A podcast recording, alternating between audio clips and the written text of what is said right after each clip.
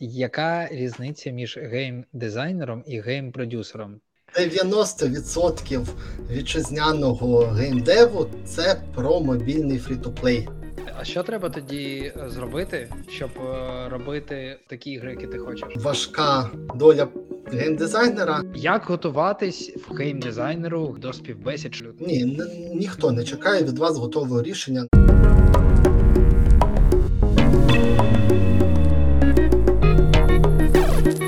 Привіт! Привіт! Тож, друзі, мене звуть Женя Гайдученко, я один із засновників Juniverse і телеграм-каналу Don't Panic IT Junior Jobs, і у нас в гостях сьогодні Сергій, сеньор гейм-продюсер. Я помітив, Сергій, що у тебе в LinkedIn написано одне місце роботи Grandma, бабуся, і мені стало цікаво, що конкретно ти мав на увазі, коли це писав? Насправді, Grandma – це абревіатура з трьох імен людей, що створили цю студію. Це прикольно. Грановська Інна, здається, Андрій та Момед Алєксій. Ну, Grandma. От вони гралися, і отак цікаво створили абревіатуру, яка при цьому ще й схожа на, ще й звучить як слово, і при цьому вони створюють ігри, які якраз створені для людей похилого віку. Також... Блін, це так концептуально. Акронім, да, таки вийшло. Супер концептуально, дуже класно. Слухай, розкажи про себе. Я вважаю, що я готуюсь іноді розповідати про людей, про гостей наших, але розумію, що насправді найкращим чином, мабуть, гості розкажуть про себе самі. Я знаю, що в тебе великий досвід. Я знаю про гейм-дизайн мало, а в мене дружина моя була гейм-дизайнером, і вона мені відкриває іноді очі прямо на різні деталі і моменти, коли ми дивимось кіно, на сценарійні нюанси. Коли іноді я у щось граю, вона на щось звертає увагу, і вона кожен раз, коли вона щось каже зі свого досвіду, будучи колись геймдизайнером, це завжди для мене інсайт. Типу, вау, я про це так не думав. Ну, тобто, про внутрішню кухню. От. Тому мені дуже цікаво почути про тебе більше. Давай почнемо з твого досвіду. Розкажи з моменту, як ти починав і докатився до такого життя, коли ти сеньор гейм-продюсер. Ой, починав я ще в 11-му році, тоді я ще навчався в університеті, і я просто хотів, чогось мені захотілося створювати комп'ютерні ігри. І я спочатку там написав якийсь геймдизайн-документ, такий простенький, розсилав їм. Потім я плюнув на все, от вирішив ризикнути, знайшов на старому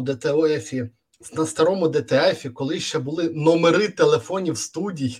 Я знайшов номер телефону студії в Києві, написав їм і сказав, що... Ні, подзвонив, номери ж телефонів були. Подзвонив їм і сказав, привіт, я хочу працювати на вас безкоштовно, заради досвіду. Ось так люди так не роблять вже там мінімум років 5, мабуть. Не дзвонять чи не працюють? Не дзвонять, в плані, що пішов той час, коли ти, мабуть, можеш подзвонити в компанію і сказати просто алло, привіт, я хочу на вас працювати безкоштовно. Да. Ну, і в принципі міські телефони вже померли, а це був міський. Мене взяли через там 2 місяці, прямо от коли я прийшов із строк, то цю компанію купив Wargaming, і ця компанія стала Wargaming Київ. Це була перша студія. Прикольно. І тому перше моє місце роботи це був проєкт World of Warplanes, літачки, які іронічно, що не полетіли, але дали мені шлях у життя. Потім я після цього, насправді це не дуже стандартна ситуація. Слухай, а після цієї компанії, яку Wargaming купив, як твій шлях складався далі? Після цього мій шлях склався більш традиційно для геймдизайнера. Я пішов у фрі-то-плей. На той час це було... На той час якраз вийшла гра Candy Crush. Усі почали її клонювати для ВКонтакті. І є українська компанія Logos, яка дуже сильно на цьому піднялася. Mm-hmm. До початку війни в них було, здається, 7 офісів по всій Україні. Далі я стрибав по різних жанрах, займався і фрі-то-плейками мобільними, і там слотами, і, знову ж таки, згадуючи Grandma, це ігри для американських бабусь. Так, ну, є в нього жанр хопа, але хопа не всі розуміють, тому це такі адвенчури для американських бабусь. Дуже цікавий досвід працювати над такими іграми, але дуже маленькі гроші на цьому ринку, тому для початку це дуже добрий старт, до речі, якщо казати про джунів. А чому? Ну, на них легко навчитись на таких іграх? По-перше, на них просто навчають самі роботодавці.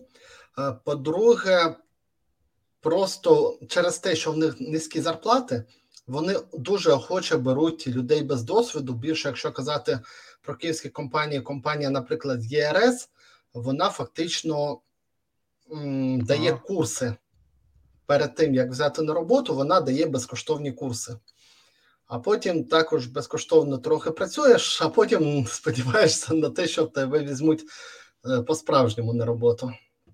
Так, є така специфіка. Далі я вирішив перейти на гіперкежуал в 2021 році. Це було трохи запізно, як я тепер розумію.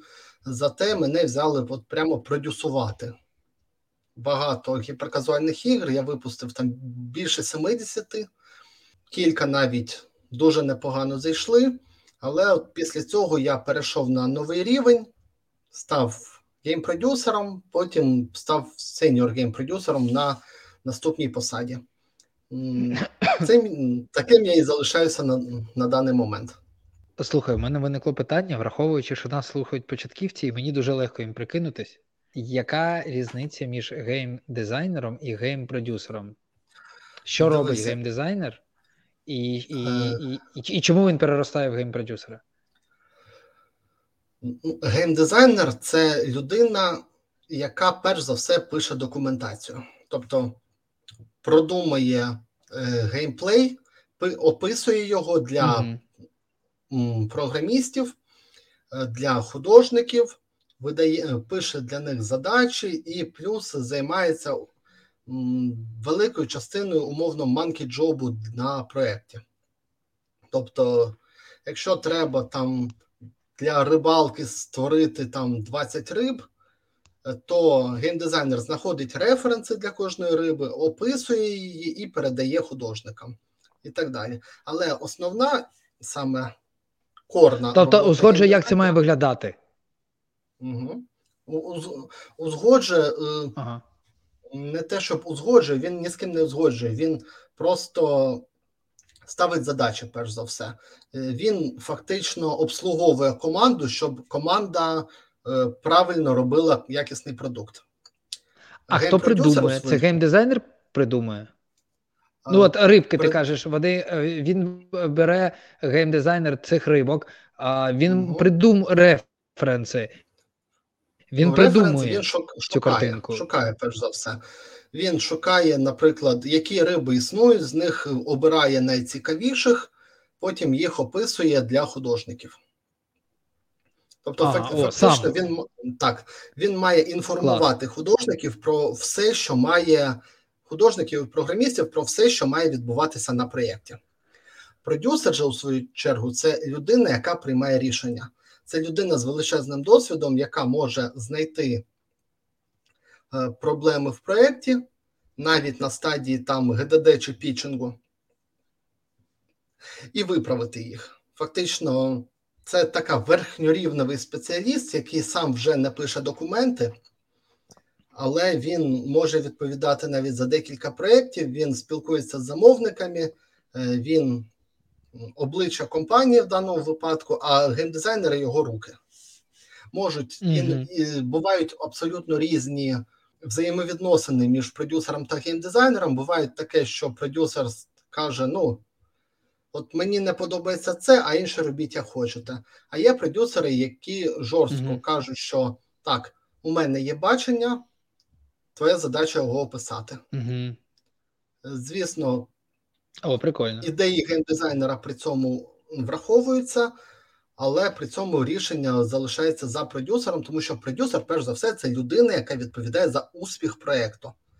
Не за якість, не за баги, а саме за те, щоб проєкт вийшов успішним. Якщо проєкт не заробляє, це вина продюсера. Тобто враховує маркетингові штуки, це, да? Маркетингові також дуже часто враховуються. Також продюсер дивиться CPI, дивиться закупки і також приймає рішення про те, чи, в частності, найважче рішення продюсера, чи варто взагалі продовжувати цей проєкт. І спойлер, частіше за все, ні. Блін, дуже обломно. Ну, я уявляю, що насправді далеко не кожна гра доходить до релізу. Про це, що ми поговоримо трохи далі.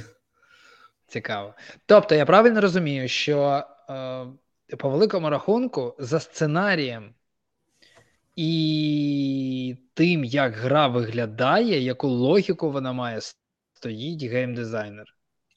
Ну, дивися, от якщо казати саме про сценарій, то для цього є два інших спеціалісти. Це наративний дизайнер, фактично це під тип геймдизайнера, який відповідає саме за тексти, за навколишній світ гри і так далі.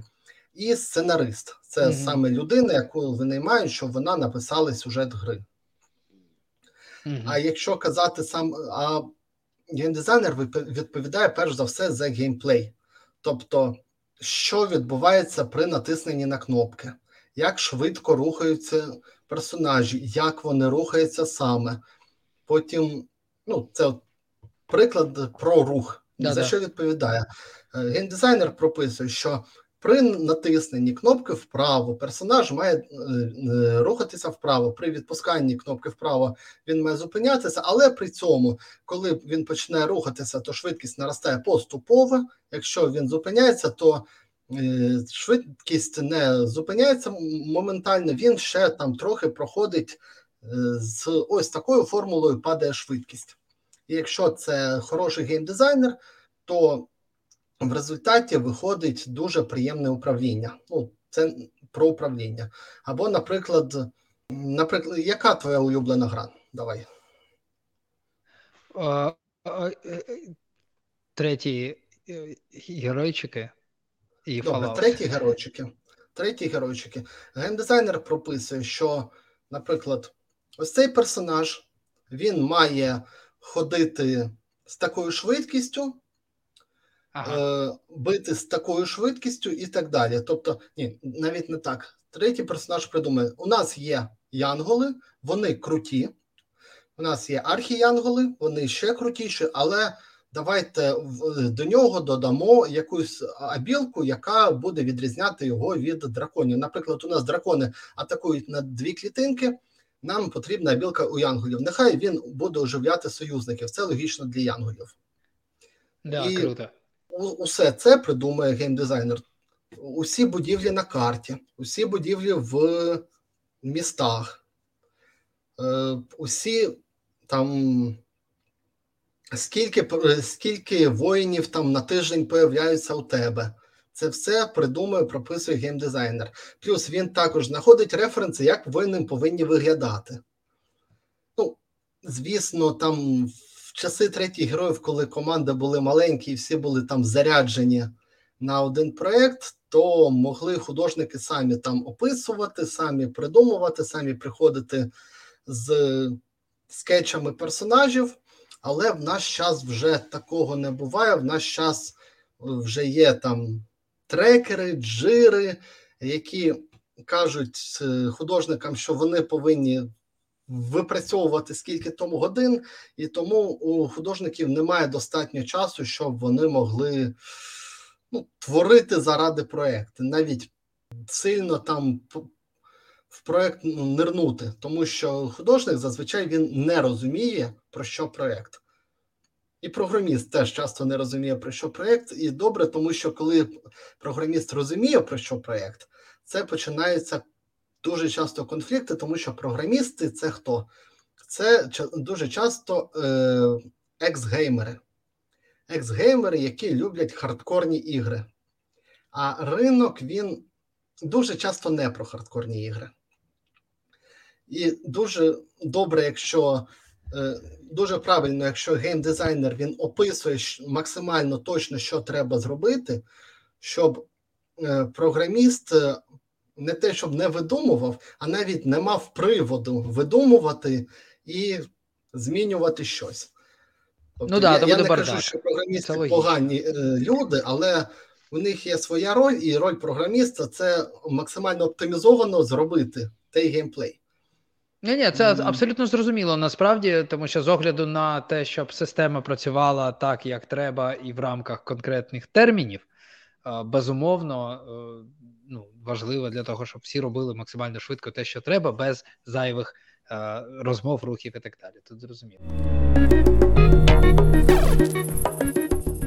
Я тепер що зрозумів, мені, знаєш, ми коли з дружиною познайомились, і вона розповідала, що вона була геймдизайнером, і вона мені з тих пір іноді, мені дуже подобається все, що вона каже, тому що вона дуже уважна до таких деталей, але іноді вона мені руйнувала враження від фільму або від гри. Типу, там, наприклад, вказувала, що а чому він це зробив? Ну, якийсь персонаж, немає логіки в тому, що він зробив. Ну, я розумію, тому що вона якраз задавалась такими питаннями, що все має бути логічно. Я такий, поки ти це не сказала, я про це не думав. Я просто дивився кіно або просто грав в гру. А тепер я бачу, що це нелогічно. Дуже цікаво. Так, це, можна сказати, важка доля геймдизайнера, так само, як і режисера, це бачити лажі, бачити, де зроблено неправильно. Більше того, от буквально нещодавно я дивився один серіал, не буду казати який, щоб не спойлерити, але розкажу, що відбулося. Там людину, яка відмовилася від певних дій, яка була спрямована проти, умовно, держави тоталітарної, її раптом, абсолютно без якоїсь причини, раптом на рівному місці хватають і садять в тюрму на 6 років. Просто. І я розумію, що це абсолютна несенітниця, але це потрібно, щоб провести арку героя, коли він спочатку був хорошим парнем, який не любив цю країну, але не хотів бути повстанцем, і привести його в точку, де він вже повстанець, який розуміє всі болі цієї країни, ну, і хоче стати героєм. І я знаю, який серіал. Я теж не буду казати, але дуже класно. Серіалу. Це було дивно. Це справді було дивно, тому що раптом що, якби я не знав те, чого ти сказав, що він має пройти цей шлях, ну, якби поза межами серіалу, якби я цього не знав, я б дуже здивувався, чому це відбулося.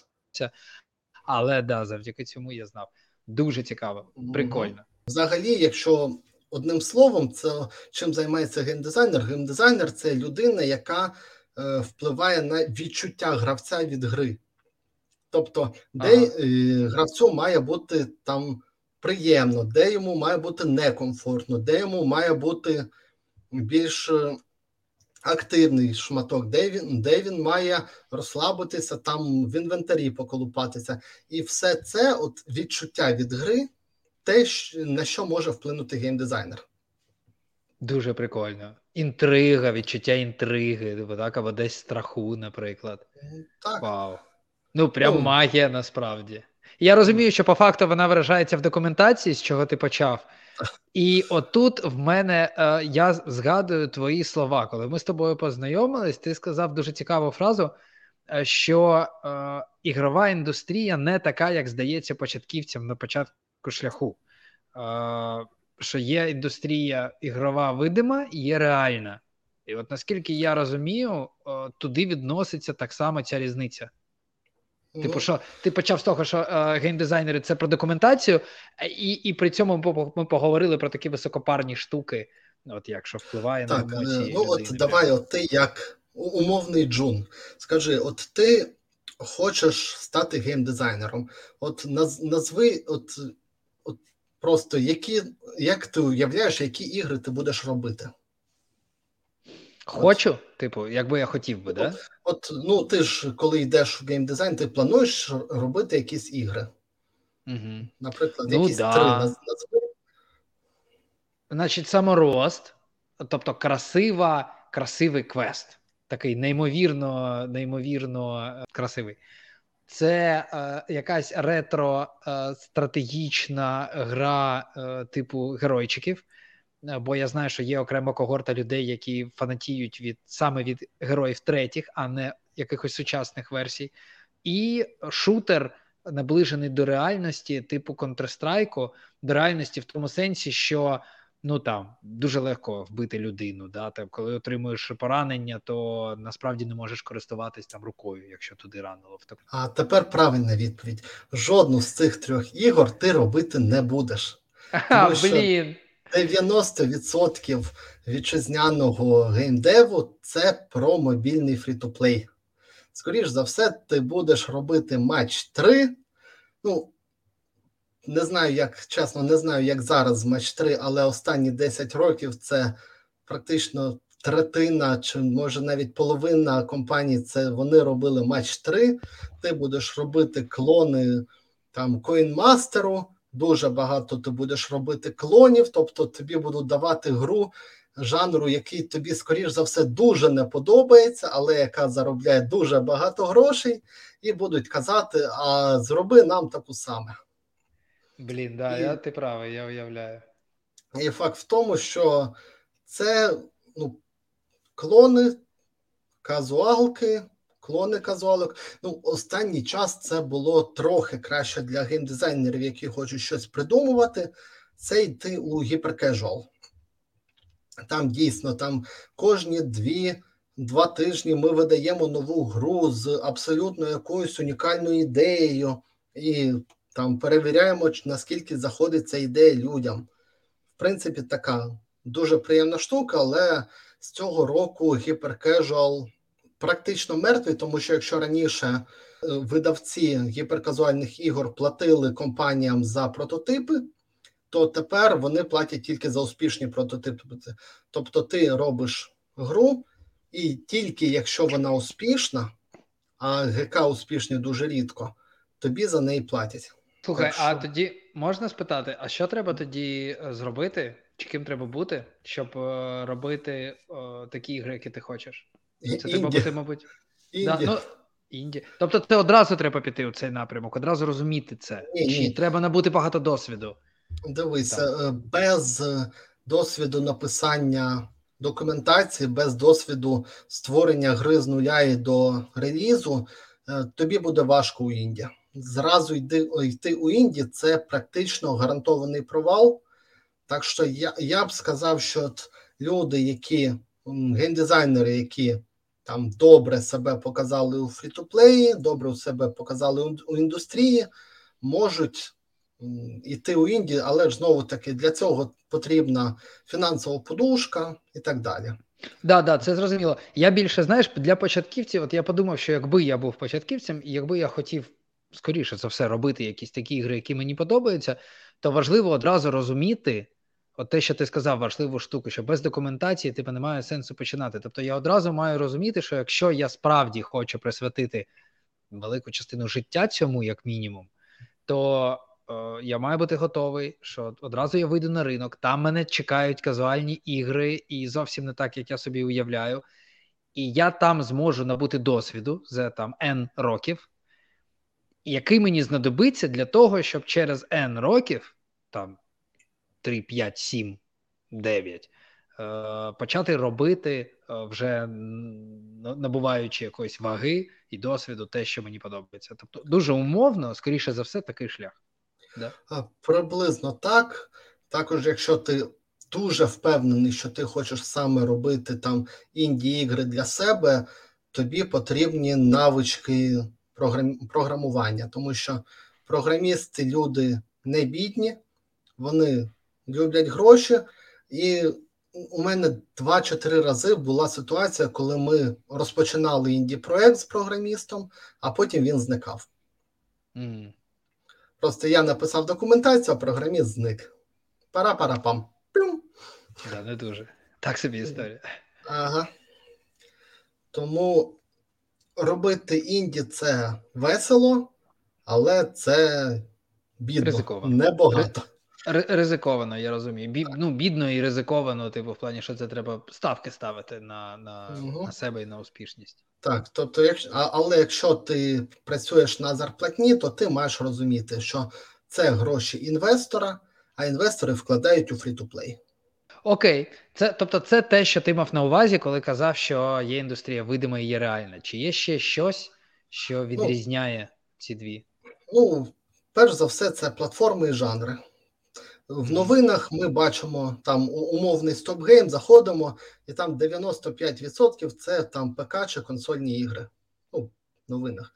В реалі 95% ігор, які розроблюються, це мобільні. Також можна потрапити на слоти, відеослоти, або на хопи, про які я розповідав раніше. Це ігри для бабусь, і це цікаво. Це адвенчура, це сюжетна адвенчура, але це дуже мало грошей. Просто екстремально, як для індустрії. Ти мене заінтригував тим, що хопи цікаві. Ти вже дуже. 2-3 рази сказав, да, що вони... Просто, якщо чесно, звучить для реклами не дуже. Типу, там, ігри на мобільне для бабусь, ти такий одразу, я одразу думаю, мабуть, не цікаво. Ні, не на мобільний. Хопи – це на ПК. Це, якщо ти бачив коли-небудь, можливо, твоя дружина навіть грала у ігри, де там пошук предметів. А потім ці ігри розвинулися до адвенчур, в яких ти маєш предмети знаходити і потім їх приміняти в інших місцях. Це так, ніби від першого обличчя ти бачиш локацію, можеш там наблизити шматочки локації, повивчати їх, поприміняти. Тобто на терпіння і на подумати. Так. Для бабусь. Да, дуже прикольно. Дякую. Угу. Плюс там сюжет, плюс там умовні вау-сцени, вау-ефекти, де там ти в небезпеці, коли там все валиться, але, звісно, ти програти не можеш, тому що це максимально казуально, максимально розслаблено. Тобто це не старі квести, де там ти міг просто пропустити якийсь момент і через це запороти собі проходження. Тут фактично правило таке, що ти не можеш перейти в наступну локацію, не можеш пустити гравця в наступну зв'язку локацій, поки він повністю не зачистить попередньо. Не може бути, що ти щось пропустив десь позаду. Якщо ти щось пропустив, це ось в цих 2 локаціях, де ти знаходишся зараз. Блін, я пам'ятаю такі ігри, точно, коли ти пройшов там умовно декілька рівнів і зрозумів, що треба було зробити ще там аж тоді щось, і ти цього не зробив, і все, і там, треба все там або спочатку починати, або повертатись. Прикольно, я забув. Від цього індустрія пішла, індустрія зараз максимально лагідна до гравців, і особисто мені це подобається. Так, є умовні Dark Souls, і в них є своя велика аудиторія, але насправді у розслаблених ігор аудиторія ще й більша. Наприклад, Stray. Минулого року вийшов. 100 000 відгуків на Стімі. Уявляєш? 100 000. Блін, це ого, насправді, да. Так. Це величезна просто цифра. Там від 3 до 6 мільйонів, здається, означає. І ось це приклад гри, яка дійсно для людей, яка дійсно, там вона трохи челенджова, але при цьому і розслаблена. Я б дуже хотів, якби інвестори більше дивилися на цей Stray, але, на жаль, вони дивляться на мобільний фрі-ту-плей, тому що він заробляє ще більше. Прикольно, да, дуже цікаво. У мене син ще геймер, просто неймовірний. 8 років, і він вже просто все шарить. Він майбутнє, мабуть, як мінімум, як користувач, як максимум, як можливий піде по стопам мами. І піде моєму 7, я йому ще в 4 роки подарував Switch. І там от саме дитячі ігри, ось ці там Маріо, Йоші, Кірбі, вони не дуже складні, але він просто ними заграється і також вже придумує. От позавчора дзвонив, там він в Європі біженець, позавчора дзвонив, розповідав, а я придумав для цієї гри нового персонажа, він буде робити так і так. Ну, да, щось схоже, мені так само розповідає, да. Дуже так. Цікаво. Слухай, а можна, я хочу трохи, 5 хвилин, якщо дозволиш буквально, мені здається, що це теж цікава дуже тема, трохи відхилитись.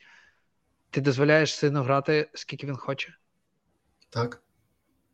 Чому? Ну, дивися, якщо людині забороняти, то це стане для нього великою цінністю. Так, згоден. Якщо... Але з іншого боку, якщо він проводить постійно там час і просто не проводить в інших місцях і типу не звикає цікавитись чимось іншим. Ну, дивися. По-перше, він цікавиться. По-друге, насправді час змінюється. Просто раніше діти так само весь час проводили там колись на вулиці, потім у телевізорі, зараз у іграх. І різниці фактично в цьому немає. Я все дитинство дуже любив мультики. Я вирос якимось там дурним чи ні, та здається ні. Навпаки, тобто... да, от я тому і питаю, мені тому і цікаво, що навпаки ти присвятив професію, по суті, ігровій індустрії, да? Типу мультики, ігри, там умовно схоже. Можна сказати, що набагато важливіше, які у тебе відносини в сім'ї, наскільки там дитина відчуває твою любов, і наскільки тобі цікаво і дитині цікаво от вам вдвох проводити час. Угу. Якщо там ти хоча б день на тиждень просто проводиш з дитиною в парку, де ви гуляєте, і там щось обговорюєте, чи просто там він грається, а ти поряд. А в інший час він вільно дивиться мультики чи грається у ігри, то я не бачу в цьому проблеми. Звісно, якщо там дитина, там батькові все одно на дитину, батько приходить, каже, дайте жерти і відстаньте від мене, то, звісно, не дивно, якщо і дитина не схоче потім спілкуватися не з ким, а буде там ночами сидіти в доті. І справа не в доті. Справа в сім'ї. Да. Прикольно, дуже дякую. Насправді це дуже цікаво, що така людина, як ти, з такою професією. Мені було дуже цікаво, що ти скажеш. І дуже цікаво, що ти сказав саме це. Я погоджуюсь. Я навіть трохи скоригую. Ми доволі відкриті в цьому сенсі, батьки. Але якщо чесно, ми... є там, можливо, зажорсткі ліміти з іграми. Я розумію, що такий час і такі діти. І, мабуть, треба трохи вчитись бути до цього більш відкритим. Так. В принципі, так, є, звісно, відчуття, що книжки, вони корисніші, ніж ігри. Але, в принципі, я і книжками зачитувався. І отож, іграми грався. І те. Просто це не означає, що треба обирати щось одне і все.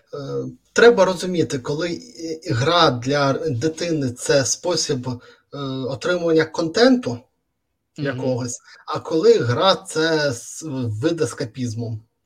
Угу.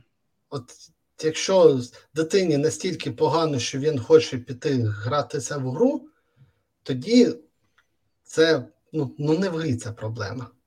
Так, це одна ситуація, я розумію. Так. З іншої сторони, якщо там нова гра, в яку він горить, цікавиться погратися і так, звісно, біжить за столу, щоб погратися, це теж зрозуміло.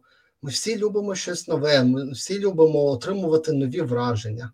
Тому так, це не настільки проблема, як здається, і точно не настільки проблема, як стосунки в сім'ї.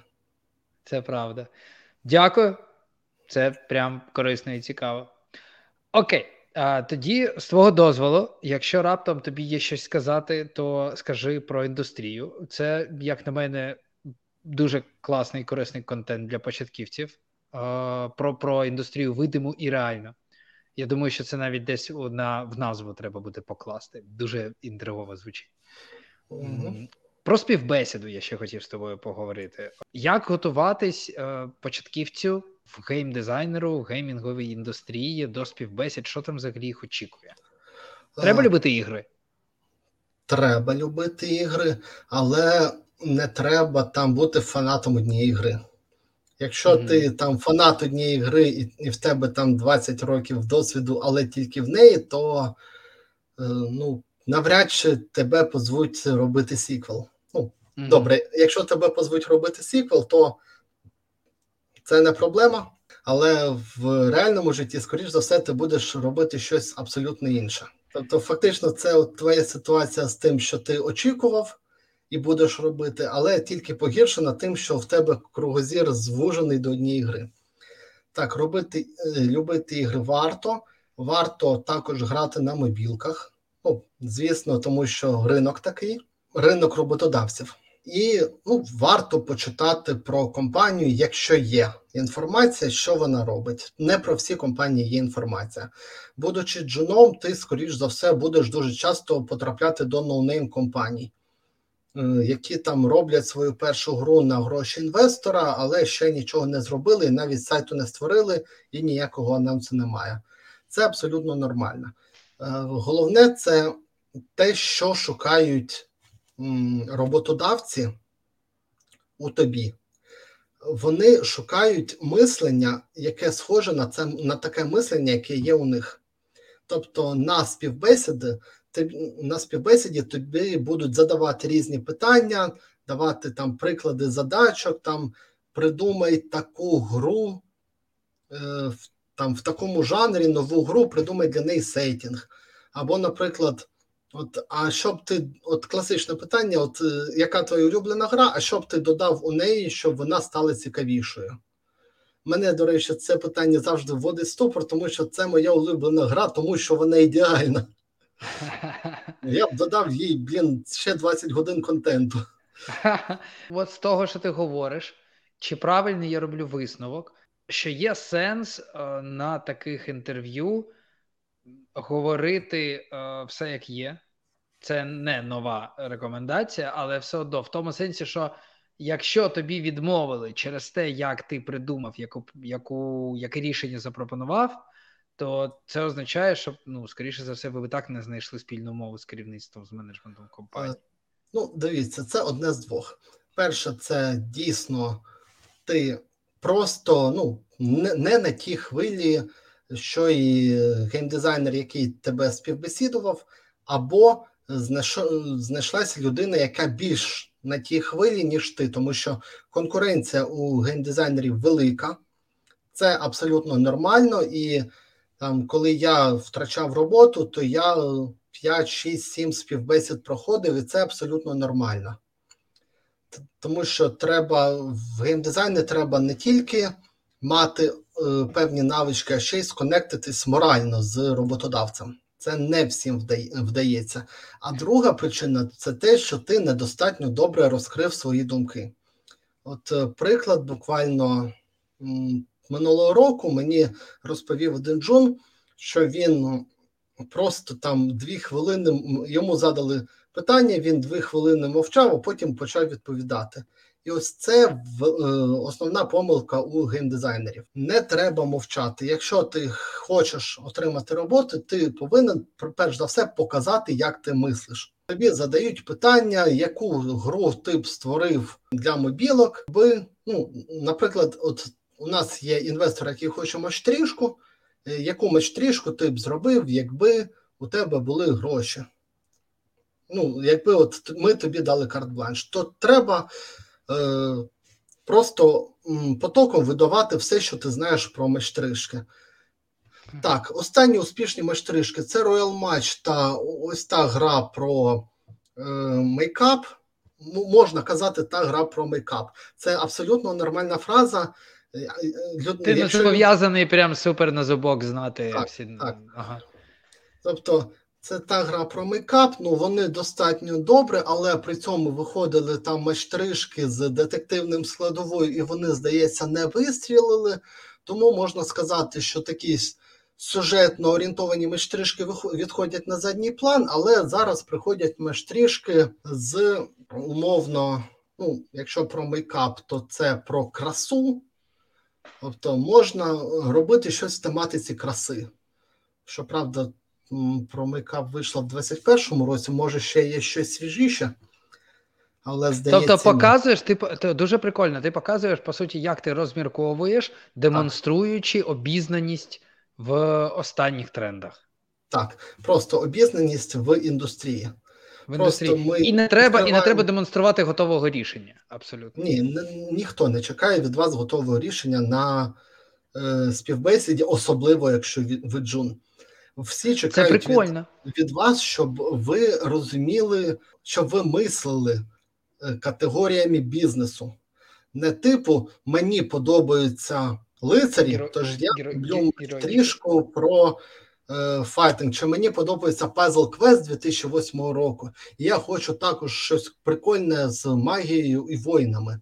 Ну, насправді, магія і воїни, вони там десь разом з Candy Crush вони активно перейшли на мобілки і практично вимерли. Є там Empires and Puzzles та ще інше, але вони не являються якоюсь жанростворюючою структурою. Тобто вони є, але великої кількості послідовників у них немає. Скоріш за все були, скоріш за все вимерли, чи варто нам іти по їх шляху. Тобто, дуже цікаво. Да. Точно так само є такий міф про порожню нішу. А немає ігор про це. Перш за все, ігри про це, скоріш за все, є. Дуже багато ігор існує і, скоріш за все, практично на кожну тему є ігри. Просто вони не знайшли в цій ніші гравця.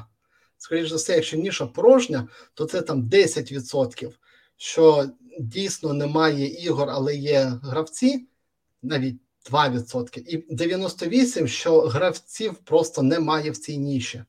Особливо, якщо це стосується умовних матч-3 плюс стратегія, всі думають, що давайте об'єднаємо, будемо не дві ось такі аудиторії, а буде одна ось така, а насправді вона відрізає ось цих стратегів, тому що вони не люблять матч-3, ось цих матч-3-шників, що не люблять стратегії, і залишається ось така маленька аудиторія, яка і там, і там, скоріш за все, недостатня для вас.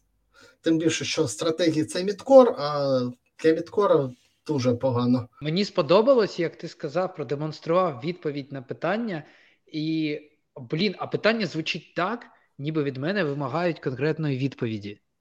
І, ну, і це класна фішка, насправді, це прям лайфхак. Так, конкретних відповідей від вас ніхто не вимагає. Це дійсно. Навіть на співбесідах дуже часто попереджують хороші співбесідуючі, що ми хочемо просто дізнатися, як ти мислиш.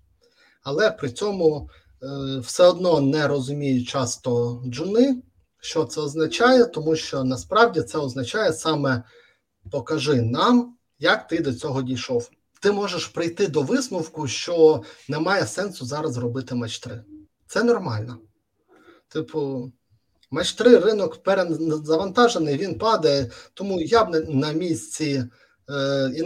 на місці там виконавця, переконав інвестора перейти у, наприклад, мерч 2. Наступний потенційний тренд. Да? Так, це такий потенційний сучасний тренд, в якому зараз достатньо багато гравців.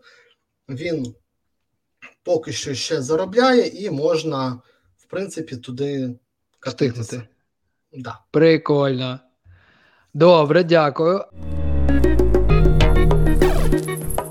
А скажи, будь ласка, що ти думаєш тоді? Це таке питання дуже актуальне взагалі для всього IT. Тестові. Знаєш, що про тестові була? Вибач, дуже прикольно. Я навіть пост написав про це. Мені клієнт один написав поточний. Ми знайшли кандидата для цього клієнта, а потім він зі мною консультувався, чи є сенс йому шукати ще одну людину, і каже, ну от, можливо, я до вас звернусь, але поки що в мене є декілька кандидатів, я там виклав об'яву, є відгуки, і каже, я їм дав тестове, чекаю результату, і в дужках написав, але це моветон. І я такий, ага, підожди. І пишу, а чого ж ти дав тестове, якщо ти вважаєш, що це моветон? Сам, дуже мені стало цікаво.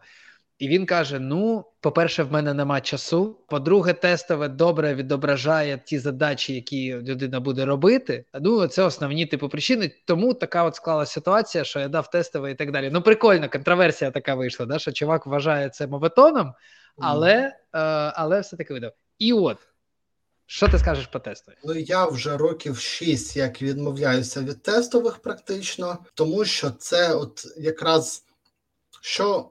Знову ж таки, повертаючись до попередньої теми, головне зрозуміти, як геймдизайнер мислить. Тому що, насправді, от задачі, які дадуть, нормально мислячий геймдизайнер, він опанує десь за пару тижнів. І, в принципі, ну, наприклад, у кожної компанії є своя документація. На жаль, це нормально, у нас немає єдиних індустрійних стандартів. Всі пишуть документацію по-різному. Наприклад, якщо людина звикла в одній компанії писати документацію так, потім їй дають тестове, він пише він пише технічне завдання в тестовій, як він звик, а замовник каже, ні, ну як це можна, це ж неправильно, і відмовляє такому кандидату. Хоча реально, якби цьому кандидату дали приклад документації з компанії Б, то він би за цим прикладом може написав просто краще, ніж усі в компанії Б. Прямо на співбесіді ти як джун можеш, по-перше, перепитати, що ви маєте на увазі своїм питанням, тому що формулювати питання теж далеко не всі вміють. Навіть умовно описати гру у 3 рядках, це можна так, що... уявлять абсолютно різні ігри, різні люди. Можна перепитати. З іншої сторони, ти, як людина, яка співбесідує, ти можеш перепитати людину, яка розуміє, що джун заходить не в той кут, от не туди йде, куди ти хочеш, не на те звертає увагу, і можна перепитати і зрозуміти, що ця людина насправді мислить добре, але при цьому от не розуміє, куди мислити. Угу. І тому уяви, що ти співбесіда, в якій ти задав питання, а потім 2 години мовчиш, поки тобі розповідають. І не можеш сказати нічого, навіть коли ти бачиш, що людина йде не туди. В принципі, те ж саме і з тестовими. Ага, я зрозумів аналогію. Ну да, логічно. Тобто ти міг неправильно завдання здати. Джун міг неправильно завдання трохи зрозуміти. У вас можуть бути різні стандарти, різна логіка, тому що логіка у всіх своя, різна понятійна база, як мінімум. І немає можливості синхронізуватись. В той час, як під час реальної роботи, якраз така можливість є. Так. Клас, да, згоден. Ну, дивися, тестові на джуна. Перше, я рекомендую їх робити. Тестові на джуна – це... дуже гарне тренування. Угу. Робити тестові, просити фідбек. От вимагати фідбек. Тому що ти і поки робиш тестове, ти навчишся, ти зрозумієш, що цікавить замовників, ти зрозумієш, як мислить, частково зрозумієш, як мислить той, хто у тебе про це питає. Фідбек, до речі, насправді фідбек не настільки корисний, як саме тіло завдання.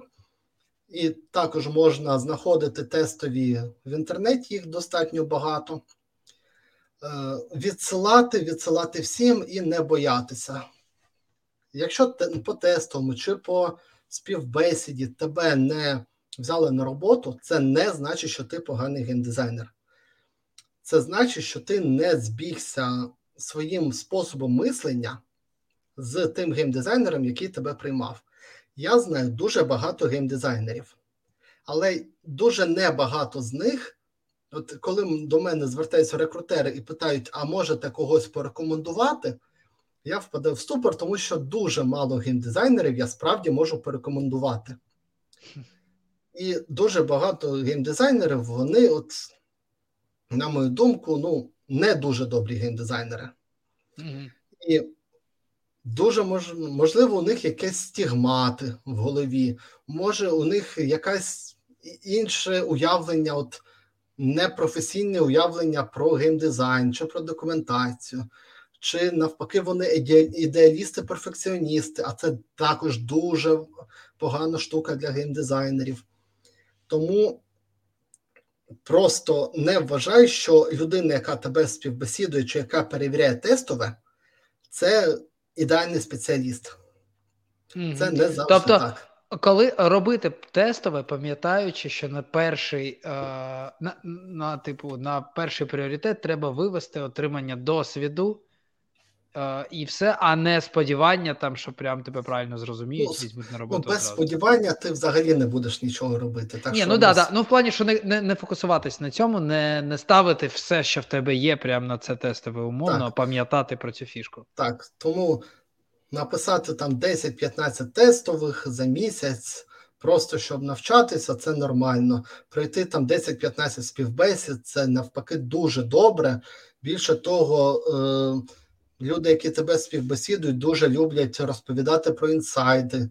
Наприклад, ти вважаєш, що, повертаючись до мечтрішок, ти вважаєш, що ось ця ігра, вона не вистрілила, а він каже, що вистрілила, і він приводить свої докази.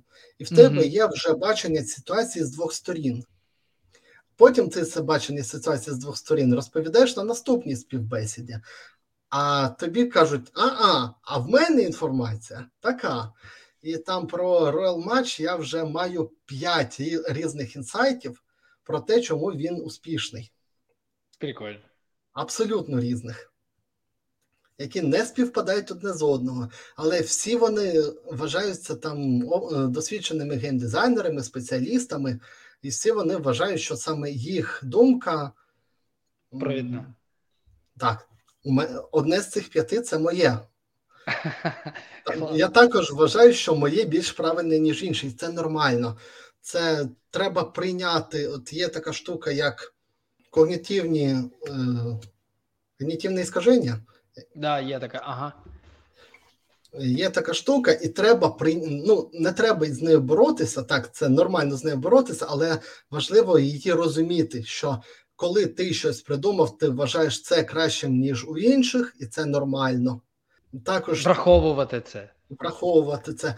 Також те ж саме можна сказати про те, що якщо щось каже великий спеціаліст, ти вважаєш це автоматично істиною, а це не завжди так, і так далі. Тобто, треба пам'ятати, що ми всі люди, ми всі помиляємося, ми не знаємо, наскільки хороший спеціаліст на тій стороні, і, можливо, насправді його відмова дала тобі можливість знайти набагато кращу роботу, а не страждати там. Може, він тиран, перфекціоніст, якщо йому так сильно не сподобалася твоя, в принципі, нормальне тестове.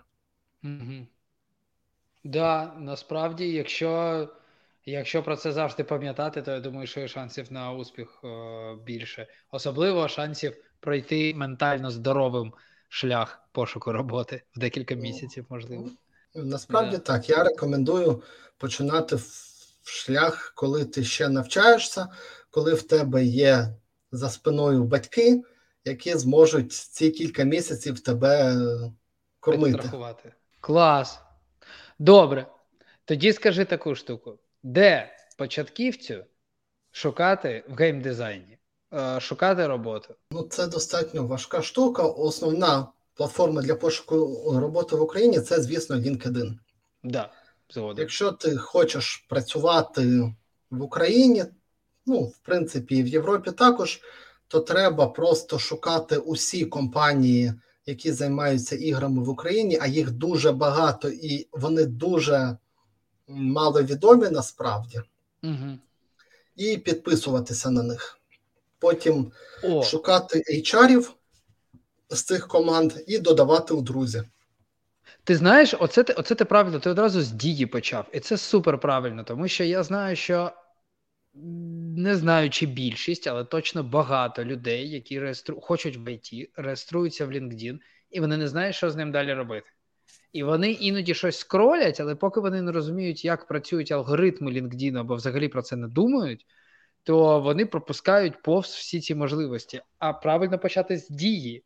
У тебе є цільова аудиторія. Алгоритми, там не цільова аудиторія, там насправді більше твоя інформативність.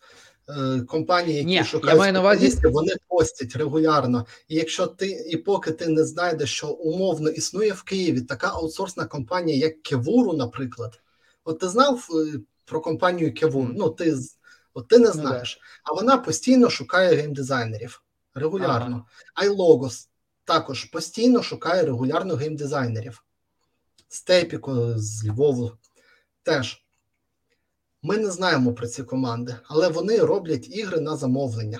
Там і в Вінниці також багато компаній шукають геймдизайнерів. Цікаво.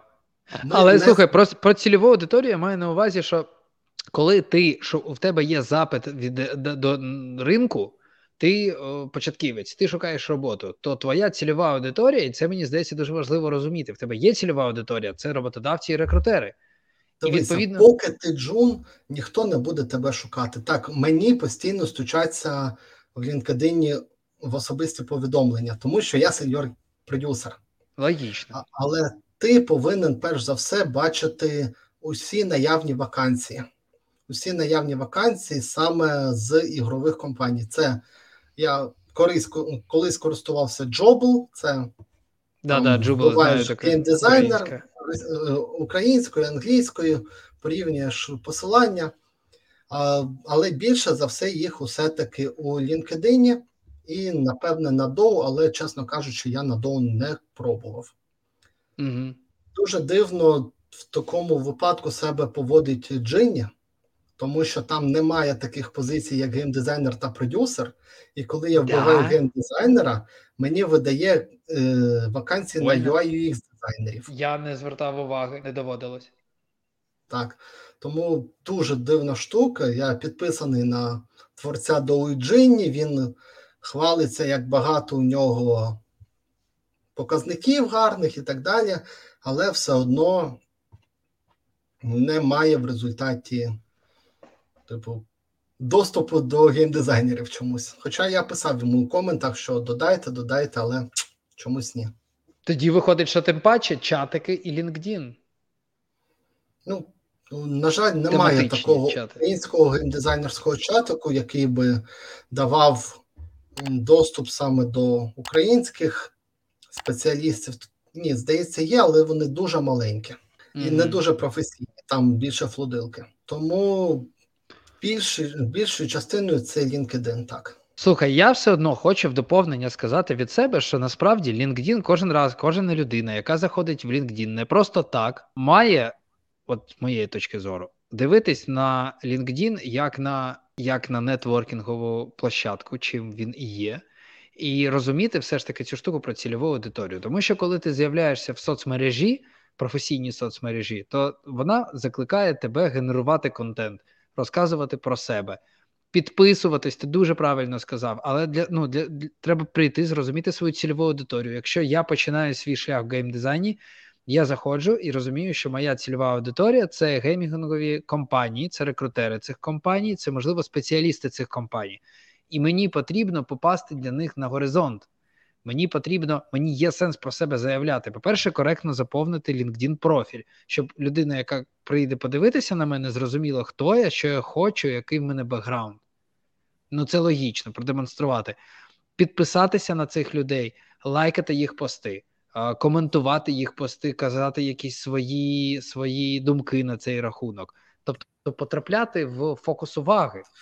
Принаймні, коли ти подаш резюме, то є вірогідність, що тебе впізнають, і ти такий, я от знаю, цей чувак там вже півроку мене коментить. Насправді це настільки, як мені здається, саме для людей, які шукають роботу, особливо там першу-другу, це настільки малий вплив на реальний шанс щось змінити, що я б на це не став. Тобто ти, як людина, яка навпаки працює з джунами, то так, для тебе цільова аудиторія зрозуміла. Для них ти це, скоріш за все, вони не відслідковують, хто лайкає їх корпоративні пости. Вони практично не відслідковують, хто коментить. Тим більше, який-небудь SMM-щик це пише, там відповідає на коменти, а HR взагалі вас вперше бачать, а тим більше геймдизайнер, який вас співбесідує. Так що я б сказав, що це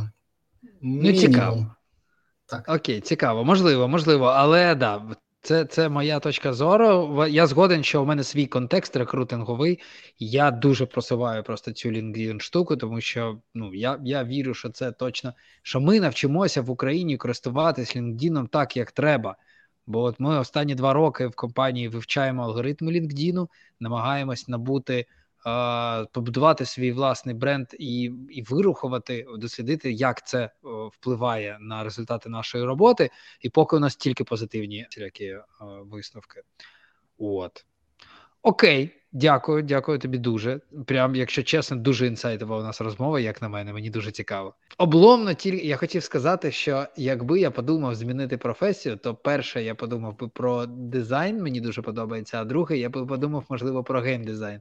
Але, звісно, трохи обламує те, що ти кажеш про документацію і те, що ринку по факту цікаво.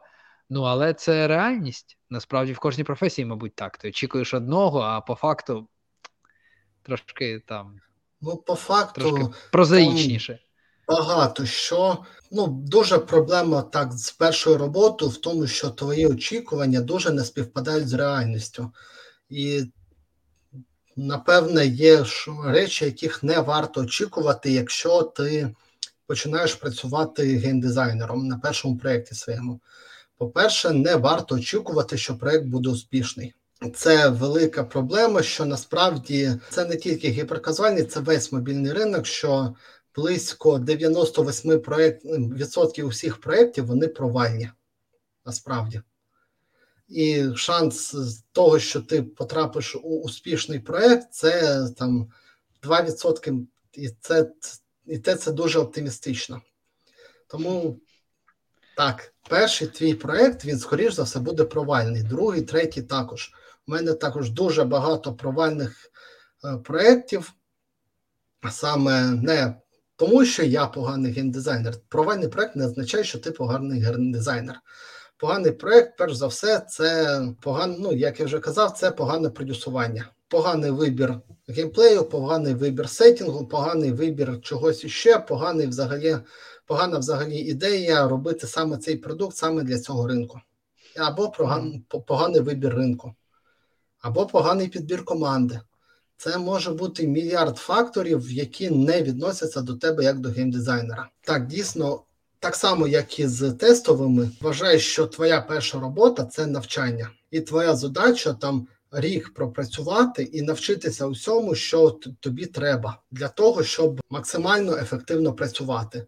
Не сподівайся, що там проєкт полетить. Не бійся, що проєкт може не полетіти через тебе. Взагалі, ніщо, якщо ти джун і в тебе є умовний ментор, то взагалі ніяка проблема не може статися через тебе. Серйозно. Тому що є люди, які відповідальні за тебе, поки ти джун завжди. І друге, не бійся питати. Якщо ти не задаєш там на своїй першій роботі по 10 питань на день у перші там кілька тижнів, то ти не розвиваєшся.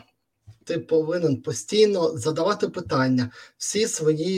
Все, що ти робиш, ти давати повинен на рев'ю своєму ліду і так далі. Тобто постійно з ним контактувати, постійно його перепитувати, постійно перепитувати, чи правильно я роблю, чи правильно я розумію, коли він, ну, насправді, по-хорошому це має робити він, але якщо він це не робить, то після того, як він дав тобі будь-яку задачу, перший там місяць, ти повинен сказати, чи правильно я зрозумів, і повторити цю задачу своїми словами. Якщо він скаже так, це вообще хороша дуже рекомендація. Да. Якщо це правильно, то все, можеш йти далі. Можеш йти виконувати. Якщо тебе там звільнять з роботи через те, що ти занадто багато питань задаєш, то це, скоріш за все, неадекватний лід. І скажи йому велике спасибі, що ти тепер не маєш це терпіти, тому що, скоріш за все, це аб'юз, скоріш за все, не дуже добра атмосфера в компанії. Да, це правда. Прикольно, взагалі класно. Мені дуже сподобалась рекомендація, вона дуже адекватна і не часто про неї, мені здається, пам'ятають. Повторювати задачу, чи правильно я зрозумів. Часто соромляться люди це робити. Ну, типу, що я забагато питаю, хтось подумає, що я дурний, що в мене немає клепки, що я перепитую по декілька разів, що я не можу запам'ятати і так далі. Ну, безумовно, що по 5-7 разів перепитувати – це дивно. Але часто питати не про одне і те саме. Це дуже хороша звичка, насправді. І нормальний, класний керівник, класний в плані крутий, хороший керівник зацінить обов'язково. Це правда. Угу. До речі, про адекватність. У мене є своя думка, що головна якість хорошого геймдизайнера – це його адекватність. Тобто адекватне бачення себе, адекватне бачення проєкту, адекватне бачення ринку і так далі. Без якихось фіксацій і всього іншого. Мені коли якось я це вимовив в одному чаті, мені відповіли, що там двірник теж може бути адекватний. І що? Але зараз я розумію, що адекватний двірник може виконувати роботу геймдизайнера, може навіть краще, ніж неадекватний геймдизайнер. Да, так, це прикольно. Це вже не про джунів, а про більше мідлів, лідів, але так, дійсно, якщо ти не дуже адекватно відносишся до строків, якщо там ти вважаєш, що полішинг важливіший за виконання термінів, то, скоріш за все, ти робиш цим дуже великий, дуже погано своєму проєкту і своїй компанії. Але при цьому ти морально відчуваєш себе на 100% як найкращий працівник, який єдиний бореться за якість у цій компанії. Ось така от дилема. Мені здається, це доволі класична історія може бути. Ну, часто, це перфекціонізм. І взагалі перфекціонізм – це одна з найбільших проблем у взагалі індустрії, тому що перфекціонізм і небажання кидати вже зроблене. Тобто я його дополюшу до ідеалу і тільки потім випущу на ринок. Якщо казати про мобільний фрі-то-плей, це абсолютно жахлива концепція, яка просто вбиває компанії десятками, коли вони не розуміють, чи потрібно це гравцям, чи потрібно це аудиторії, але продовжують полішити, не випускаючи на ринок, не отримуючи фідбеку, не отримуючи даних по CPI і так далі. І вони продовжують полішити багато-багато місяців, тому що, ну як можна невідполішений продукт викласти на стор? 100%. Я читав декілька книжок від різних відомих стартаперів, локальних і світових, і порада, яка всіх об'єднує, це, типу, знаєш, питають там, що б ви самі собі порекомендували там 20 років тому, або типу того. І всі вони кажуть єдину штуку, що не задрочувати занадто довго, не полірувати ваш проект. Тому що поки ви будете це робити, поки ви будете задовольняти свій перфекціонізм і егоїзм, або хтось зробить інший, або продукт втратить актуальність, або ще щось. Або ви спалите стільки грошей, що взагалі продукт не зможе фізично окупитися. Да, так само. І це прикольно, тому що у всіх різні поради, але ця порада, вона звучить регулярно. І прям, да, треба звертати увагу. Не просто так вони всі кажуть, мабуть. Не просто. Клас. Це із власних болей, із власних страждань це все. Поту і крові. Круто. Дуже дякую. Мені дуже сподобалося, було дуже інсайтово. Дуже приємно було з тобою познайомитися. Дуже приємно було побувати на цьому подкасті. Це відеоподкасти, це досить нова штука для мене, тож було цікаво.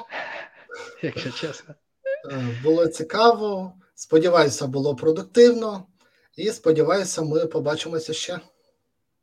Клас, да, було продуктивно, неймовірно, якщо чесно, ну це майже був як урок, лекція жодної води. Ну, згадуючи своє студентство, лекція без води – це достатньо рідка штука. Не часта штука, тому я б не порівнював це з лекціями все-таки. Ну, згоден, але це за форматом лекція. Просто справді було б дуже багато корисного, дуже багато цікавого. Ти прям вмієш розповідати. Дякую за це окремо. Все, гарного дня. Дякую тобі величезно.